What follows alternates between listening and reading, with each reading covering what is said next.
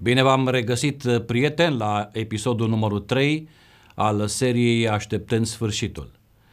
Aș vrea să începem direct uh, printr-o provocare pe care Pavel o lansează, pentru că ultima oară, dacă țineți minte, am uh, lansat ideea de autoevaluare.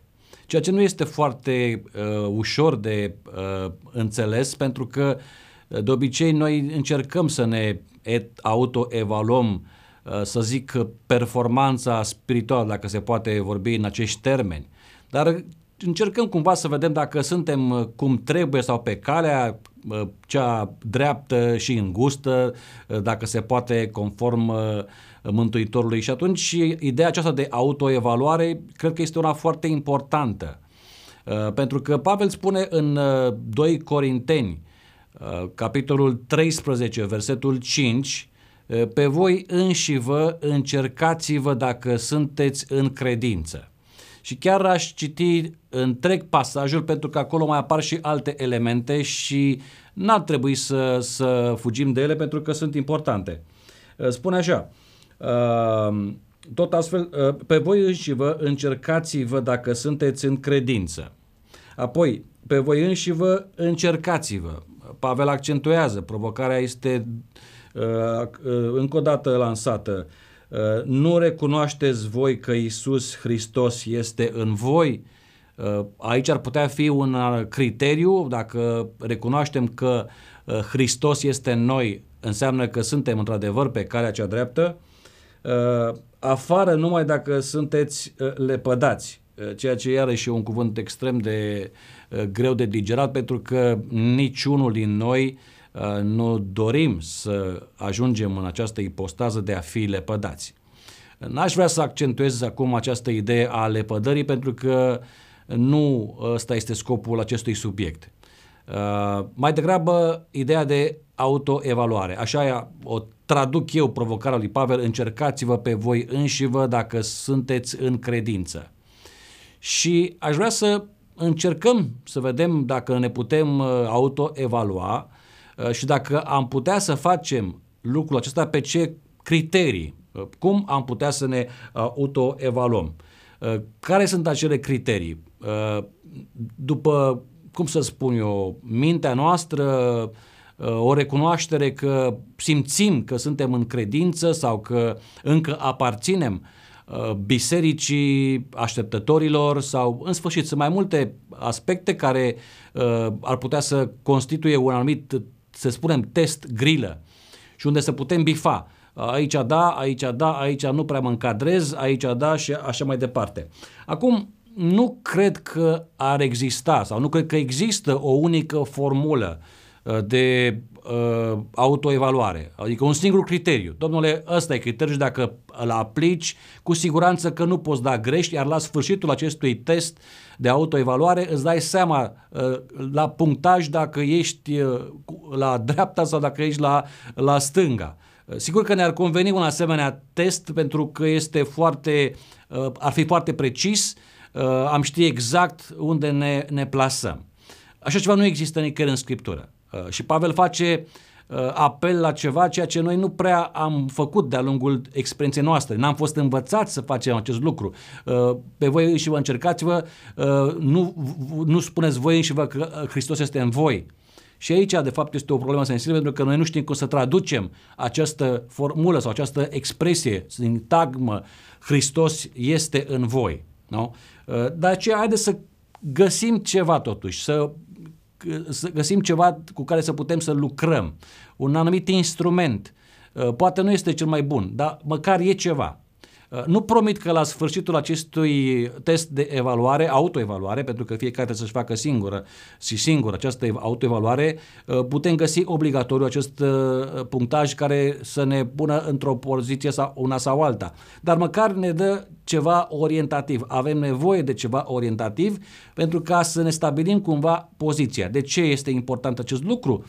Pentru că în celelalte ocazii am încercat să definim Uh, statutul așteptătorului folosind această metaforă a navigației uh, și în prima fază ești pe mal, uh, în a doua fază navighezi, dar de aici navigând apar două posibile situații, ori ajungi la un moment dat în derivă, ori poți, din păcate, naufragia, dar nu înseamnă că este implacabil acest destin, poți fi salvat din acel stare de naufragiu, sau a patra posibilitate, chiar navighezi în direcția cea bună, nu e scutit sau nu e scutită de probleme, de furtuni, de situații care apar în mod ine, uh, inevitabil într-o asemenea călătorie existențială, dar totuși cumva ne îndreptăm spre uh, această direcție. Ceea ce practic dorim. Uh, nu doar cu uh, ocazia acestei serii, dar practic cu uh, dorința noastră de a ajunge acolo în împărăția lui Dumnezeu. Așa că v-aș propune uh, trei posibile criterii uh, pentru autoevaluare. Uh, repet, nu sunt infailibile, sunt orientative, sunt indicative. Ele pot să indice uh, spre o anumită stare, spre o anumită condiție. Dacă o va descrie de foarte bine, foarte precis, foarte ne bucurăm. Dacă nu, asta înseamnă că acel criteriu poate că nu ni se aplică nouă. Primul criteriu. Uh, și Probabil că veți fi surprinși de acest criteriu pentru că de obicei noi nu îl folosim uh, sau rare ori îl folosim sau dacă apelăm la el, nu, îl, nu apelăm pentru a ne justifica uh, condiția spirituală sau pentru a ne măsura această condiție spirituală, ci mai degrabă e ceva natural. La ce mă refer? Cum ne simțim? Deci un criteriu pentru autoevaluare ar putea fi acesta cum ne simțim noi. Și veți spune, domnule, dar este o chestie foarte subiectivă pentru că noi nu am fost învățați, noi nu am fost încurajați în experiența noastră denominațională să apelăm la sentimente ca fiind o grilă interpretativă a experienței noastre personale. Pentru că noi am fost învățați, ăsta este adevărul, că sentimentele Emoțiile fac parte din aspectul instinctual al ființei noastre, aspect sau dimensiune, pardon, o dimensiune, dimensiune instinctuale a ființei noastre, dimensiune care trebuie să fie cu totul guvernată de cea uh, rațională.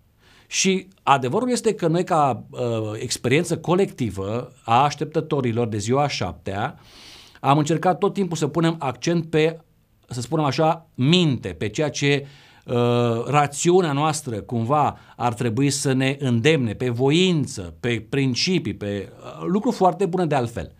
Dar am cam ignorat de-a lungul timpului uh, semnalele care veneau din această dimensiune uh, a emoțiilor, a sentimentelor. Uh, sigur că instinctele sunt extrem de importante, fără de care n-am putea supraviețui în primul rând ca specie, ca indivizi. Și că nu trebuie să ne guverneze uh, viața, dar instinctele, sigur că da, Uh, nu sunt doar uh, negative, nu sunt doar pur și simplu doar de uh, supraviețuire, mai au și alte valențe de care nu ne ocupăm acum.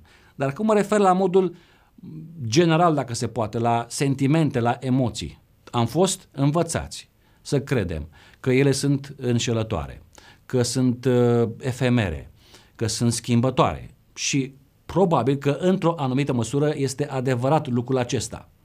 Însă noi pe de altă parte, am fost îndemnați să le ignorăm atunci când, mă rog, uh, încercam să, să ne evaluăm starea noastră spirituală. Adică, bun, nu băgăm acum în seamă sentimentul acesta că mă simt uh, abandonat, că mă simt alienat, că mă simt uh, eu știu, uh, trădată sau ce știu eu ce alte sentimente care apar atunci când te afli angrenat într-o experiență uh, denominațională și apoi una spirituală.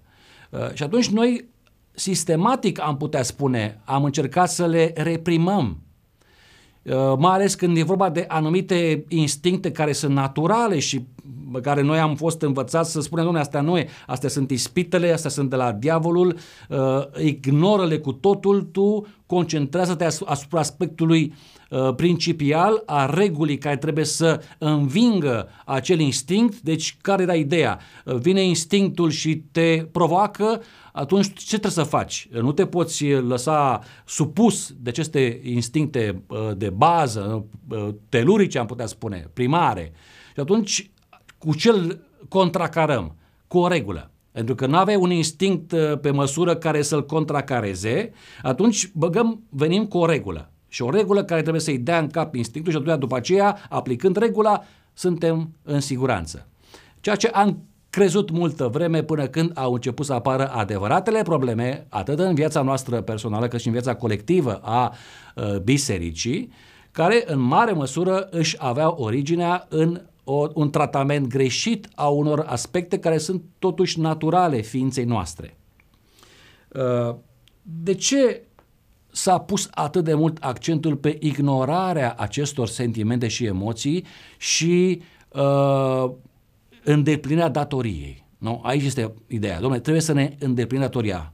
Pentru că, într-o anumită măsură, noi am, re, am uh, perceput și percepem încă relația noastră cu Dumnezeu ca un fel de uh, mariaj uh, de interes. Adică, domnule, avem un interes. Uh, Dumnezeu are interesul, zicem noi, ca noi să fim ascultători, iar noi avem interesul ca să fim uh, mântuiți și să avem viața veșnică. Și atunci uh, nu e de dragoste. Asta e adevărul. Haideți să fim realiști.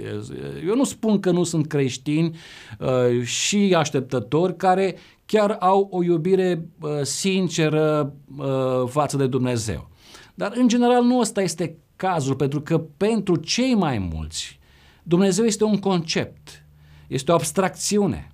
Uh, singura materializare cumva a divinității este, a fost uh, și este Isus Hristos, dar la care nu avem acces în mod direct, ăsta este adevărul. Și atunci e destul de abstract această relație. Bun, hai să nu uh, stăruim asupra acestui element mai mult decât este necesar. Adevărul este că, de fapt, noi suntem uh, într-o relație contractuală cu Dumnezeu, repet, un mariaj de interes.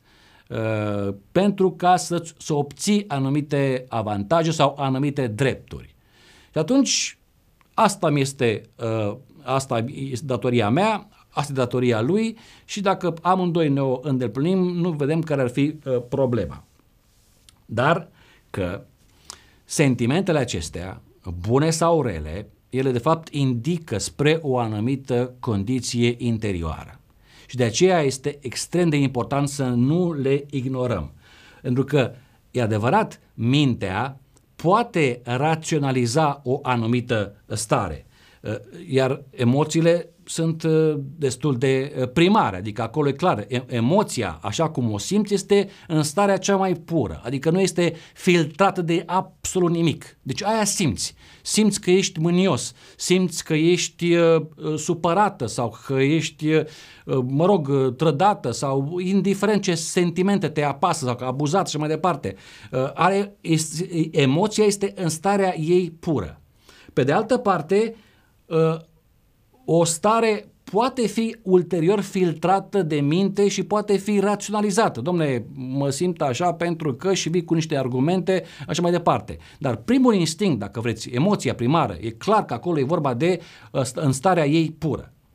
Uh, de exemplu, abuzul, orice formă de abuz, poate fi, într-un fel sau altul, la un moment dat, raționalizat și să pot dea anumite explicații. Însă, sentimentul pe care îl experimentezi în urma unui abuz, ăla nu mai poate fi raționalizat. N-ai cum. Nu-l poți să-l... Da, îl poți reprima. Îl poți contesta, spui că nu e, nu e chiar așa, n-am, din anumite motive.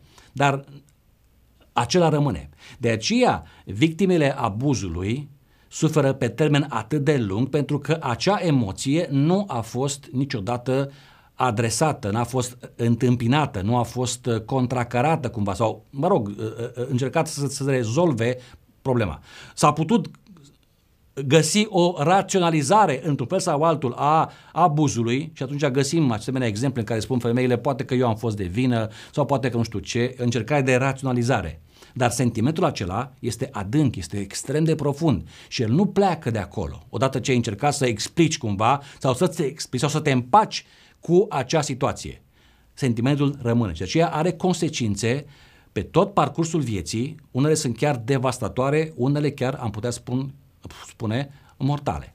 De aceea, abuzul nu trebuie să fie uh, neglijat. Atunci când cineva să spune că, domnule, sunt, mă simt victima unui abuz, Trebuie luat cu foarte multă seriozitate această confesiune, pentru că acolo trebuie să fie ceva dacă sentimentul acela încă persistă.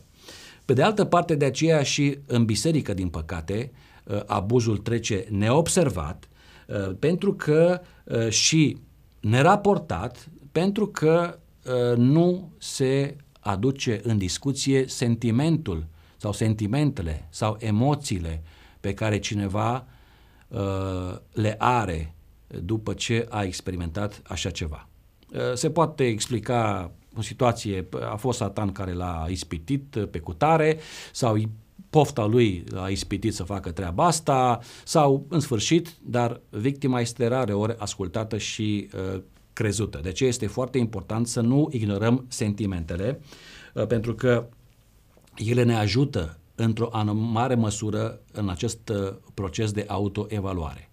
Poate că mă simt alienat, poate că mă simt trădat, poate că mă simt uh, frustrată, poate că mă simt, uh, mă rog, înstrăinată de ce se întâmplă în uh, jurul meu, de experiența aceasta spirituală. Poate nu mai regăsesc, poate simt că sunt blazată sau abandonat sau indiferent sentimente. Nu trebuie să le ignorăm, trebuie să le luăm așa cum sunt. Trebuie să încercăm să le înțelegem într-o anumită măsură și să vedem dacă ele în ce direcție ne indică nu trebuie să ne speriem obligatoriu, trebuie să încercăm să le, uh, cum să spun eu, identificăm. Și apoi, mai departe, puțin câte puțin, uh, putem să vedem exact încotro mergem. De aceea spun, cum ne simțim ar putea fi un criteriu de autoevaluare, nu este definitiv, dar este extrem de important și nu trebuie să fie ignorat.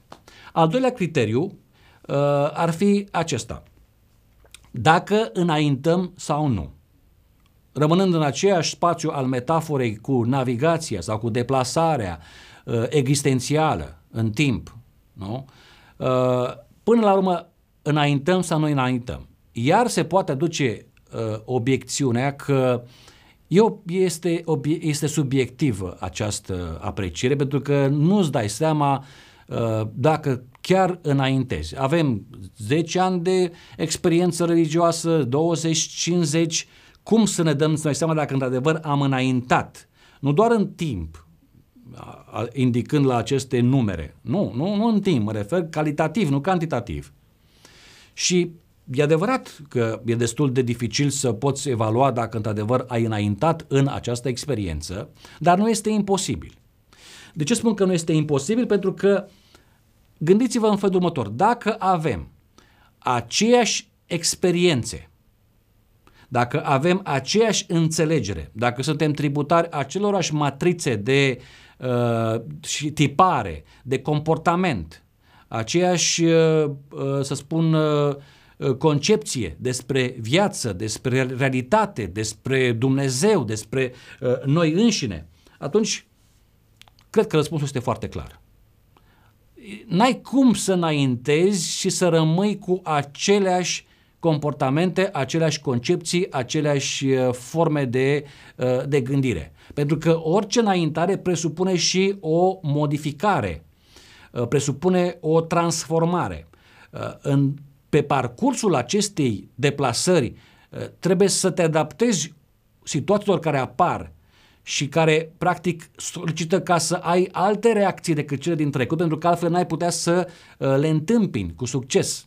De aceea înaintarea presupune și modificare și transformare uh, și nu poate să te menține mai departe în starea aceea uh, în care te-ai conservat o viață întreagă. Unii cred că asta în această stare de conservare este o virtute, dar nu este deloc o virtute pentru că uh, conservarea într-o stare formali, uh, formalizantă, uh, poate și un joc de cuvinte, formalizată și formol de la formol, care este o substanță pentru conservare. Deci o stare formalizantă uh, și formalizantă nu este sub nicio formă o virtute. Sigur că ne oferă un anumit grad de siguranță, de stabilitate, de ordine, dar sunt iluzorii. Pentru că n-ai cum. Biblia însăși vorbește de acest parcurs printr-o altă metaforă, cea a dezvoltării vieții. Și te naști și ești copil și apoi te maturizezi, devii adult și așa mai departe. Avem aceste uh, idei în uh, scriptură și ceea ce arată clar la, indică spre dinamismul experienței uh, spirituale și denominaționale. Ar fi posibil același lucru, dar în primul rând existențiale și spirituale. Deci există un anumit dinamism. Deci înaintăm sau nu înaintăm? Asta e o întrebare foarte importantă. Și ne dăm seama într-o anumită formă dacă judecând și cercetându-ne, cum spune Pavel acolo, dacă suntem în credință, dacă rămânem cu aceleași vechi înțelegeri, cu aceleași scenarii apocaliptice, cu aceleași uh, reacții uh, rituale și așa mai departe, dacă suntem la fel cum am fost acum 10 ani, acum 20 de ani, e clar că nu înaintăm și e foarte posibil să fim încă uh, pe mal. Uh, țineți minte că robul al treilea din parabola talanților a îngropat a îngropat talentul tocmai pentru ca să-l conserve, pentru că credea că în acel act al conservării talentului se ascunde de fapt uh, uh, supraviețuirea lui. Nu succesul, dar supraviețuirea lui.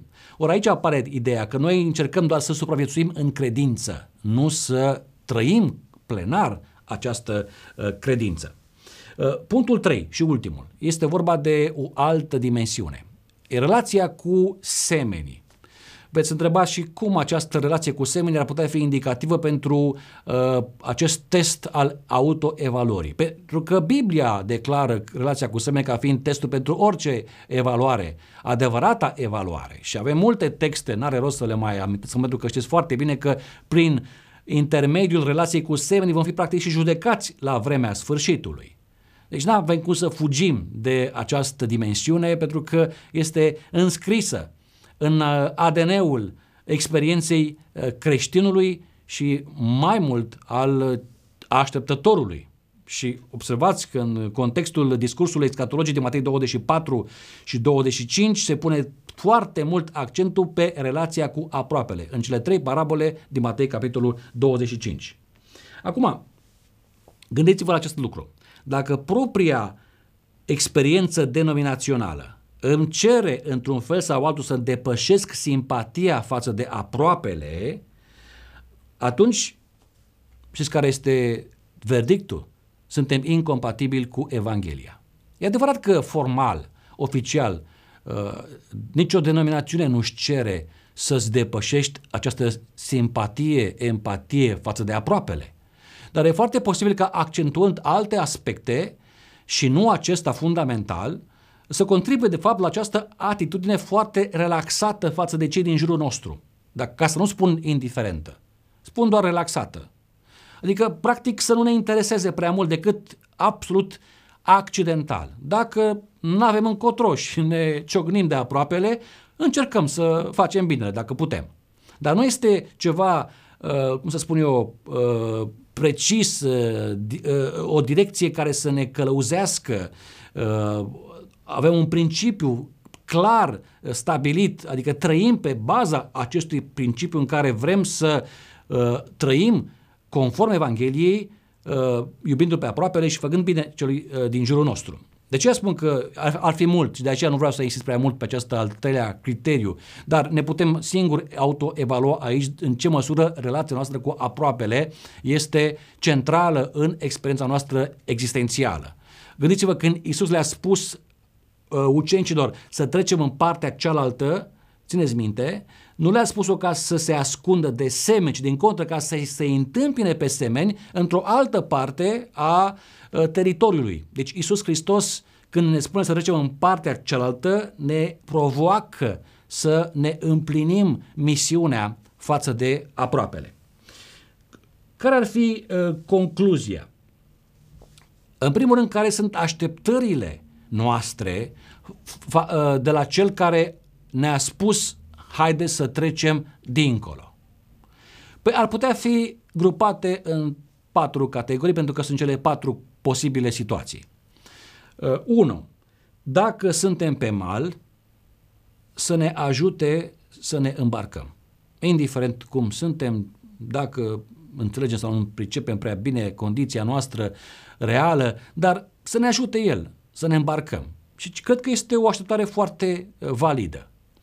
Dacă navigăm într-o altă direcție, atunci să ne ajute să schimbăm cursul de navigație și să mergem în, cea, în direcția bună.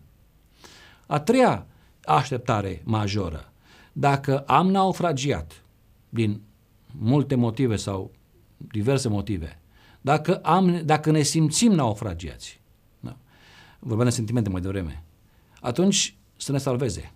Pentru că poate și spune că cel neprihănit cade se ridică de șapte ori și că Iisus Hristos, dacă ne în păcatul, El ne va ierta și... Adică sunt multe asemenea exemple. Iisus nu ne lasă, nu ne abandonează, e clar. Nu. Pe ucenici care uh, erau să luptau cu corabia singuri, în alte episoade de Marcu, capitolul 6, Iisus nu era cu ei atunci în corabie, era în altă parte. Dar când se luptau și când erau aproape ca să se prăbușească, să se, să se scufunde, a venit imediat și i-a salvat. Avem asemenea așteptări de la Hristos să ne salveze din acest naufragiu, naufragiu personal, uh, sentimental, emoțional, relațional și așa mai departe. Sunt naufragii, din păcate, în piața noastră și trebuie să uh, recunoaștem, pentru ca să putem să cerem cu adevărat ajutorul uh, celui care ne-a spus să trecem în partea cealaltă și care ne-a promis asistența în acest demers. Și a patra posibilă variantă, pardon, așteptare este că uh, și dacă descoperim într-un fel sau altul că navigăm și navigăm în uh, direcția cea bună, să ne asiste mai departe, pentru că călătoria nu s-a încheiat uh, și va dura pe tot parcursul vieții noastre și avem nevoie mai departe de susținere, de înțelegere, de ajutor, de înțelepciune, de tot ceea ce uh, ni se promite, practic, în Scriptură. Asta este o a patra posibilă așteptare și este extrem de validă. Concluzia. Am mai spus-o și mai repet. Uh, nu încerc să fac o analiză a adventismului ca denominațiune. Am făcut-o mai de mult, acum vreo 10 ani, într-o altă serie numită de la Exod la Advent și dacă vreți să uh, revedeți sau dacă n-ați văzut până acum acea serie, este încă uh, accesibilă. Uh, și în mare măsură să știți că chiar dacă timpul a trecut, uh, analiza rămâne destul de uh, validă, în mare măsură. Pe mine și cred că și pe dumneavoastră, ă, pe noi ne interesează mai degrabă o analiză a adventistului, a așteptătorului. Să vedem exact ce cu el, ce mai așteaptă, ce probleme are, încotro se îndreaptă, e bine sau nu este bine, ce așteptări are ă, de la Dumnezeu și de la viață, de la realitate și de la viitor. Ă, acest gen de analiză. Și atunci vrem să mergem mai departe uh, în acest demers. Și, practic, scopul demersului, uh, unul, uh, un alt scop al demersului ar fi acesta de a identifica acea busolă. Avem nevoie de o busolă, să știm încotro ne îndreptăm. Și despre busolă, data viitoare, vom discuta. Însă e foarte important să înțelegem că avem nevoie de acest test de autoevaluare. Poate cineva găsește alte criterii, n-are, ideea trebuie să găsim cumva și sunt convins că vom ști să ne evaluăm și să știm în ce direcție vom merge.